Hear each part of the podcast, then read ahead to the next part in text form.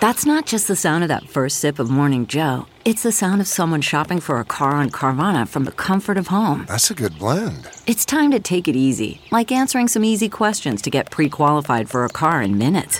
Talk about starting the morning right. Just like customizing your terms so your car fits your budget. Mm-mm-mm. Visit Carvana dot com or download the app to experience car shopping the way it should be. Convenient, comfortable. Ah.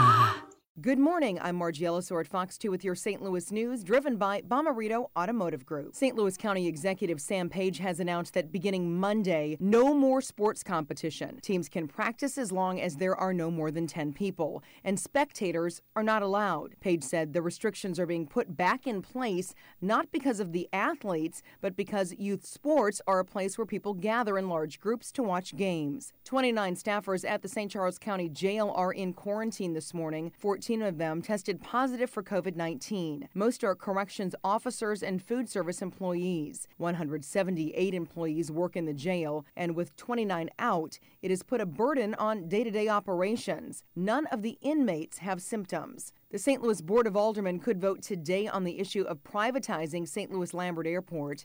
The board delayed final passage earlier this week. The bill will let voters decide on leasing the airport to a private company. There's a similar measure on the November ballot. From the Fox two Weather Department, afternoon high temps will reach the lower nineties by this afternoon. There will be a few isolated afternoon storms. Expect partly cloudy skies and muggy conditions overnight with a low in the seventies. Saturday and Sunday will be partly sunny, very hot and humid, with afternoon high temps in the upper nineties and a top heat index of one hundred five.